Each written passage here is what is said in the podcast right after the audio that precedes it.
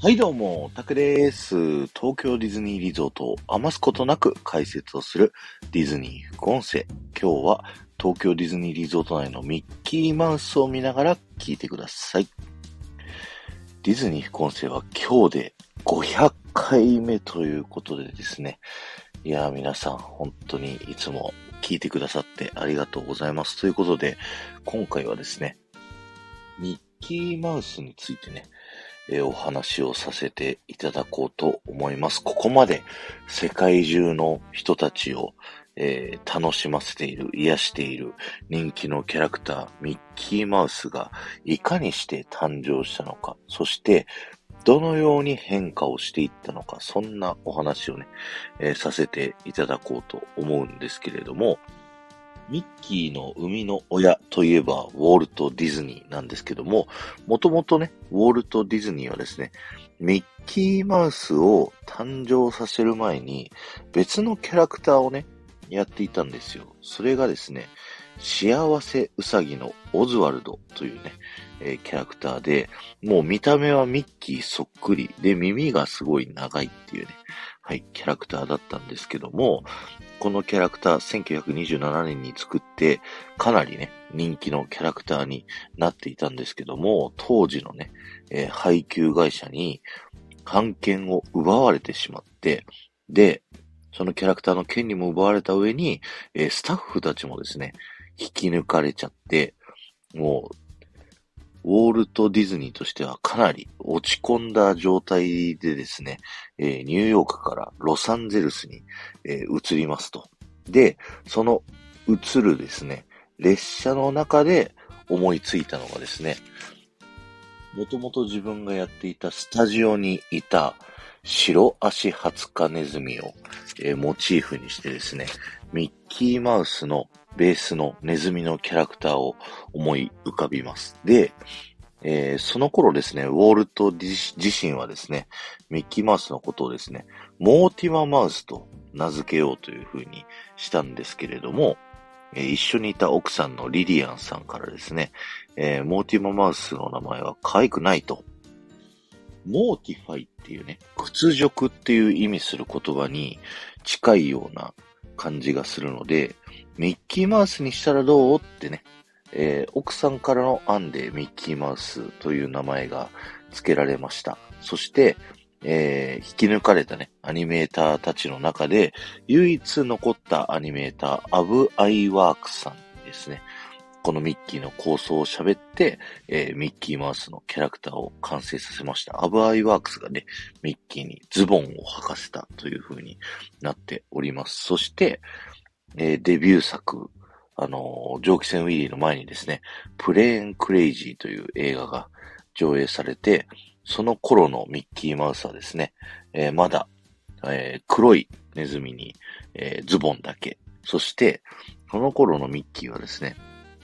酒を飲んだり、歯を剥き出しにしてタバコを吸ったりというようなね、えー、かなり、えー、自由奔放なキャラクターでした。でもこれはですね、えー、当時のウォルト・ディズニーがモデルになっているというふうに言われているので、ウォルトの本来の姿っていうのはですね、こういったちょっといたずら好きでやんちゃなキャラクターだったということになります。そして、えー、2作目ですね、えー、ギャロッピン・ガウチョという作品ではですね、えー、ズボンに加えて靴を履くようになりました。で、なんでこの1作目、2作目っていうのがですね、あの、あんまり日の目を浴びてないかっていうと、えー、配給会社、映画をね、公開するのを、えー、お手伝いしてくれる会社がですね、どこも手を挙げなかったっていうことで、えー、劇場で上映ができなかったっていうところがね、えー、大きかったみたいです。そして3作目、えー、蒸気船ウィーリーですね。いよいよ配給会社もついて、で、世界初の技術、陶器アニメっていうね、えー、映像と音声がシンクロするというね、アニメーションが上映されて、えー、ミッキーが一躍大スターになりました。この頃のミッキーは2作目と同じようにですね、えー、ズボンと靴というね、姿になっております。で、その翌年ですね、1929年の、えー、猫の犬間のタップダンスという作品で、えー、ミッキーは初めて手袋を、えー、つけるようになります。そして、1935年、ミッキーの大演奏会という作品ではですね、えー、初めてのカラーの、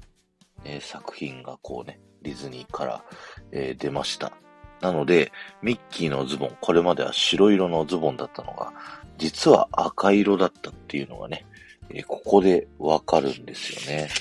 えそしてさらにですね、え1939年のですね、えー、ミッキーの狩りは楽しいという作品で、ついにね、ミッキーに白目ができるようになります。そして、この頃からですね、ミッキーの人気がとんでもなく高くなってきましてですね、あのー、キャラクターがね、こう変わっていくようになっていきます。というのもですね、えー、保護者たちからですね、こう、ミッキーが、えー、いたずらとかね、まあ、タバコとか、初期の頃はしてましたというのを、えー、やめさせてくれという苦情がすごい殺到したということで、えー、ミッキーの性格が優しくなるんですよね。こう、いたずら好きで、たまにちょっと抜けてる3枚目だったミッキーのキャラが、真面目で優等生なキャラに変わっていきます。そして、そのいたずら好きだった部分と、ちょっと抜けている部分っていうのは、えー、ドナルドとグーフィーに引き継がれてってですね、ミッキーの性格っていうのは、ちょっと優しくね、なって、真面目で優等生な感じになっていくんですよね。で、この頃からですね、ウォルト・ディズニーの性格をもともとね、そういうやんちゃでいたずら好きだったっていうのがあったのが、えー、すごいね。自分、ウォルト・ディズニーの自分自身が、こう、キャラクター化するということで、ミッキーと同じようにですね、あの、ザ・ウォルト・ディズニー、みんながテレビで見てたウォルト・ディズニー、優しいおじさんみたいな風に、こう変わっていくんですよね。そうそう。で、ミッキーマウスのですね、声自体もですね、実はウォルト・ディズニーが、えー、初代声優さんを務めておりましてですね、えー、ウォルトの裏声っていうのが、あのミッキーの声のベースになっているので、それ以降ね、えー、ミッキーマウスの声っていうのは、あの、おじさんの裏声っていうね、あの特徴的な声っていうのが、こう、定着していって、えー、後のね、声優さんっていうのも同じような声をしている人っていうのが、こう選ばれるようにね、えー、なっていっております。さあ、そしてですね、えー、1940年の、えー、ファンタジアという作品ではですね、えー、ミッキーの肌の色が変わります。えー、ズボン、靴、白い手袋、白目っていうね、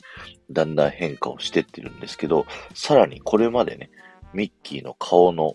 肌の部分の色っていうのは白かったんですけども、えー、ファンタジアからですね、肌色に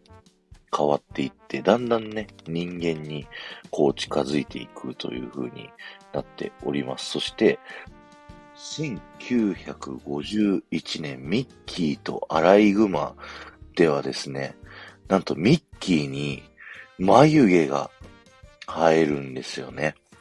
はい、そんな感じでですね、ミッキーマウスがどんどん進化をしてっているんですけども、えそこからですね、えミッキーがしばらく映像作品がね、こう出なくなってですね、えー、その後久しぶり、30年ぶりに出演したのがですね、ミッキーのクリスマスキャロルというね、作品なんですよね。あの、ウォルト・ディズニーが1966年に亡くなってからですね、あの、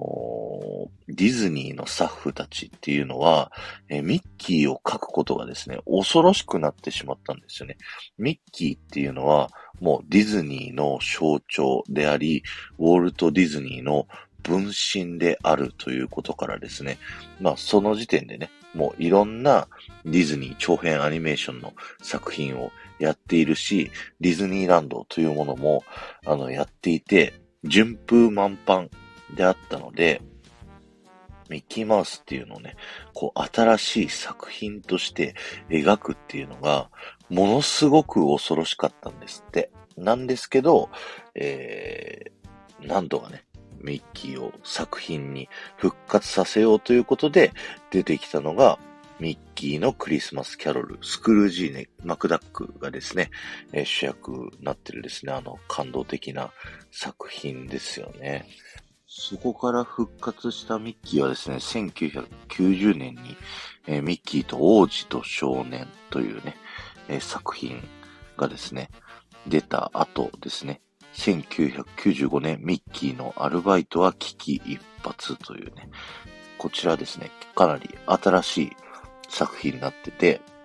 ミッキーマウスのですね、耳の中まで脳みそがこう詰まってるみたいなね、はい、そんな作品になっております。そして、えー、ミッキーのミニ救出大作戦っていうのは、アナと雪の女王のね、映画と同時上映でされた、えー、ミッキーの作品で 3D なっていたりとか、えー、一番最初にね、こう判権を取られてしまったオズワルドと初共演するっていうね、はい、そういった作品になっておりますと。そう、そして、2013年からですね、えー、ミッキーマウスシリーズっていうですね、新しい、えー、新シリーズが始まってですね、ミッキーのデザインもめちゃくちゃ一新されて、で、ミッキーの性格自体もですね、初期の本当にやんちゃなミッキーマウスが戻ってきたっていうね、もうウォルトの昔の一番最初に作ったミッキーのような、えー、すごいやられ役もやるし、